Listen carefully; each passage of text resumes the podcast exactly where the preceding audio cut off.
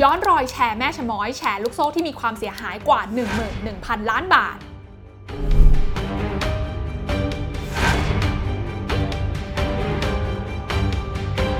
ร์ลูกโซ่ forex 3D ที่มีคนพูดถึงกันเยอะมากในช่วงที่ผ่านมาเนี่ยนะคะ ต้องบอกว่าจริง ๆ แล้วบ้านเราเคยเกิดเหตุการณ์ลักษณะแบบนี้มาก่อน สมัยนั้นย้อนกลับไปคงไม่มีใครไม่รู้จักแชร์แม่ชะม้อย ซึ่งแชร์แม่ชะม้อยเนี่ยนะคะ ก็ถือว่าเป็นแชร์ลูกโซ่ยุคแรก ๆ ของเมืองไทยค่ะ ที่ตอนนั้นเนี่ยสร้างความเสียหายมูลค่ารวมกว่า 11,000 ล้านบาทกันเลยทีเดียว เรื่องราวของแชร์แม่ชะม้อยจะเป็นอย่างไรลงทุนแมนจะเล่าให้ฟัง ขอต้อนรับเข้าสู่รายการลงทุนแมนจะเล่าให้ฟัง สนับสนุนโดยแอป b ล็อกเดอยากได้ไอเดียใหม่ๆ ลองใช้ b ล็อกเดหากชื่นชอบเนื้อหาเข้มข้นจัดเต็มแบบนี้ อย่าลืมกดติดตามกดไลค์กดแชร์แล้วก็กด subscribe ช่องทางของลงทุนแมนกันไว้ทุกช่องทางด้วยนะคะ ย้อนกลับไปที่จุดเริ่มต้นของแชร์แม่ชะม้อยเลยนะคะ แน่นอนก็ต้องเริ่มต้นมาจากคุณชะม้อยทิพโสนะคะ ซึ่งในเวลานั้นเนี่ยเขาทำงานเป็นเสมียนธุรการที่องค์การเชื้อเพลิงในช่วงปี 2504 ค่ะ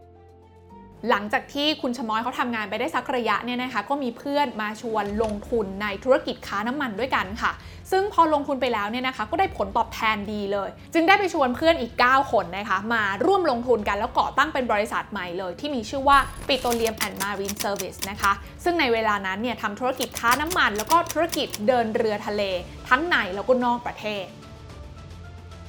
พอธุรกิจเริ่มดีเนี่ยนะคะ ก็ยิ่งเริ่มชวนคนอื่นๆเนี่ยมาลงทุนร่วมกับเขามากขึ้นเรื่อยๆนะคะด้วยความที่คุณชะม้อยเนี่ยนะคะเขาก็มีบุคลิกที่ค่อนข้างน่าเชื่อถือนะคะ พูดจาดีแล้วก็ทำงานอยู่ในวงการน้ำมันอยู่แล้วนะคะ ก็เลยมีคนหลงเชื่อคำชักชวนนะคะนำเงินมาลงทุนรวมกับบริษัทเขาด้วย ซึ่งคุณชะม้อยในเวลานั้นเนี่ยก็อ้างนะคะว่าจะนำเงินลงทุนนี้ไปซื้อรถบรรทุกน้ำมันค่ะ ซึ่งรถบรรทุกน้ำมัน 1 คันเนี่ยมีมูลค่า 165,000 บาทนะคะ โดยคนที่เอาเงินมาลงทุนเนี่ยนะคะจะได้รับผลตอบแทน 6.5%ต่อเดือนนะคะ ซึ่งถ้าคูณดูแล้วเนี่ยก็จะตีเป็นเงินประมาณ 12,000 บาทต่อเดือนค่ะ แล้วถ้าคิดเป็นปีเนี่ยผลตอบแทนนี้จะสูงถึง 78%กันเลยทีเดียวนะคะ และที่เด็ดไปกว่านั้นค่ะเขาบอกว่าคนที่เอาเงินมาลงทุนเนี่ยจะสามารถถอนเงินต้นกลับไปเมื่อไหร่ก็ได้ และจะเอาเงินกลับมาลงทุนเมื่อไหร่ก็ได้เช่นเดียวกัน ก็ยังได้การันตีผลตอบแทนที่เขาบอกเอาไว้ ซึ่งในช่วงแรกเนี่ยกลุ่มคนที่สนใจลงทุนในวงนี้ก็ยังเป็นคนที่เขามีเงินเยอะ ๆ อยู่นะคะ แต่ต่อมาเนี่ยด้วยความที่ผลตอบแทนมันเย้ายวนใจมากๆนะคะ ก็เลยทำให้ข่าวเนี้ยแพร่สะพัดออกไปในวงสังคม ก็มีคนอยากจะเข้ามาลงทุนกับเขามากขึ้น คุณชมอยเขาก็เลยตัดสินใจค่ะ เปิดโอกาสให้คนมีเงินน้อยก็สามารถลงทุนได้นะคะ โดยให้เงินเริ่มต้นที่จะสามารถลงทุนได้เนี่ยก็คือ 25%ของรถบรรทุกน้ำมัน1คันตีกลมๆก็ประมาณ40,000 บาท ก็เริ่มลงทุนได้แล้ว อย่างไรก็ตามค่ะ สิ่งที่คุณชมอยพูดไว้เนี่ยต้องบอกว่ามันคือแค่ความฝันนะคะ เพราะเขาไม่ได้นำเงินลงทุนเหล่านี้ ไปลงทุนในธุรกิจจริง ๆ และธุรกิจที่เขาบอกไว้ก็ไม่ได้มีอยู่จริง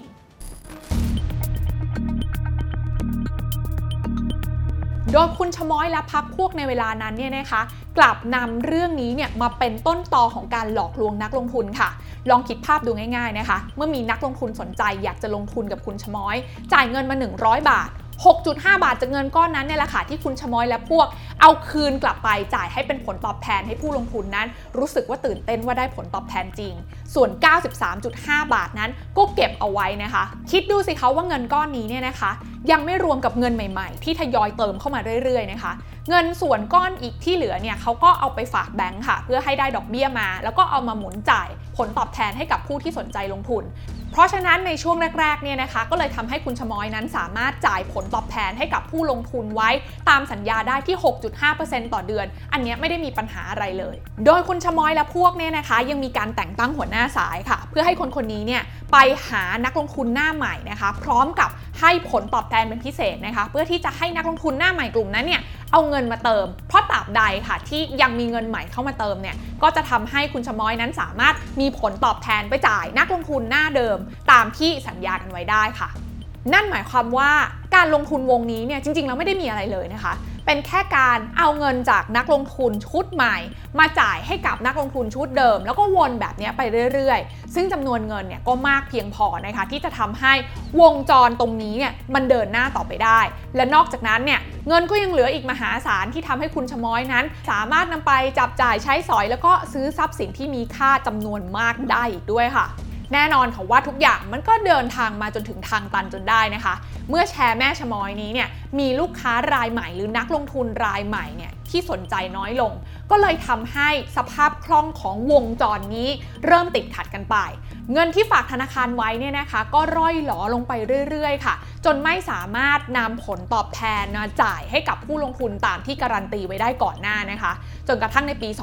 2528 ค่ะ คุณชม้อยนั้นก็ออกมายอมรับเลยนะคะว่าไม่สามารถหาเงินมาจ่ายคืนให้กับผู้ลงทุนทั้งหน้าเก่าหน้าใหม่ เพราะว่าสภาพคล่องเนี่ยไม่เพียงพอ เริ่มมีการปฏิเสธการจ่ายนะคะ ทั้งผลตอบแทนก็ไม่จ่าย ทั้งเงินต้นที่คนมาขอถอนคืนก็ไม่ให้นะคะ เพราะฉะนั้นแล้วเนี่ยพอเรื่องมันเริ่มแดงไปเรื่อย ๆ แล้วก็วงกว้างรับรู้มากขึ้นเรื่อย ๆ ก็เลยนำไปสู่การดำเนินคดีกับคุณชม้อยและพวกนะคะ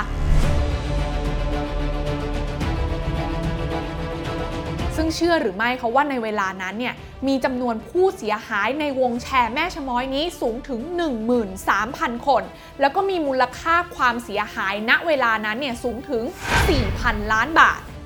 และหากคิดมาเป็นมูลค่าปัจจุบัน ซึ่งปรับด้วยเงินเฟอ้อเข้าไปเนี่ยนะคะ มูลค่าความเสียหายที่ไม่ต่ำกว่า 4,000 ล้านบาทนี้เนี่ยจะคิดเป็นมูลค่าสูงถึง 11,000 ล้านบาทกันเลยทีเดียว โดยในเวลานั้นเนี่ยนะคะคดีนี้เนี่ยดังมากๆนะคะ แล้วก็คุณชะม้อยและพวกเนี่ยถูกตัดสินจำคุกรวมกันกว่า 150,000 ปีค่ะ ซึ่งถือว่าเป็นคดีที่มีการตัดสินจำคุกที่ยาวนานที่สุดในประวัติศาสตร์ของไทย แต่ต่อมาคุณชะม้อยเนี่ยก็ได้รับการลดโทษนะคะ จนเหลือเวลาจำคุกแค่เพียง 7 ปี 11 เดือนเท่านั้นเอง ต้องบอกนะคะว่าการหลอกลวงนักลงทุนในลักษณะแบบนี้จริง ๆ ก็เกิดขึ้นมาหลายครั้งแล้วนะคะ ซึ่งในแต่ละครั้งเนี่ยมันก็จะมีจุดร่วมที่เหมือนๆกันอยู่ไม่กี่อย่างค่ะ อย่างแรกเลยเนี่ยนะคะ คนที่เขาหลอกอยากเอาเงินเรา เขาก็จะบอกว่าเขาจะเอาเงินลงทุนก้อนนี้เนี่ยไปลงทุนในธุรกิจแห่งอนาคต หรือว่าเป็นธุรกิจที่น่าสนใจมากๆนะคะ และแน่นอนค่ะว่าการลงทุนในธุรกิจเหล่านี้เนี่ยสามารถให้ผลตอบแทนได้สูงมากภายในระยะเวลาอันสั้น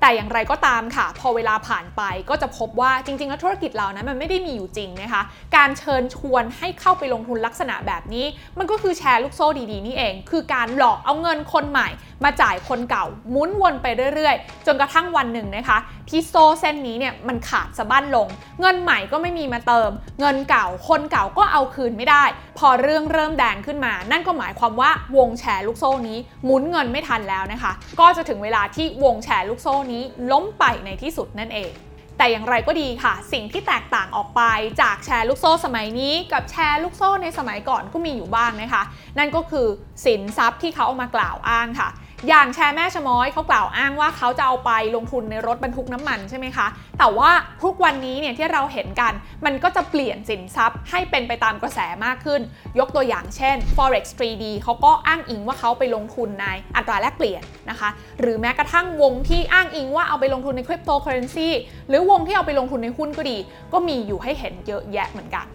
แต่สิ่งที่ไม่แตกต่างกันเลยนะคะ ก็คือวิธีการโกงและความโลภของมนุษย์อย่างเราเนี่ยแหละค่ะ ที่พร้อมจะวิ่งเข้าหาผลตอบแทนที่สูงเกินจริงอยู่เสมอ ซึ่งสิ่งเหล่านี้เนี่ยนะคะ ไม่ว่าเวลาจะเปลี่ยนไปนานขนาดไหน แต่สิ่งเหล่านี้ไม่เคยเปลี่ยนไปตามกาลเวลาเลย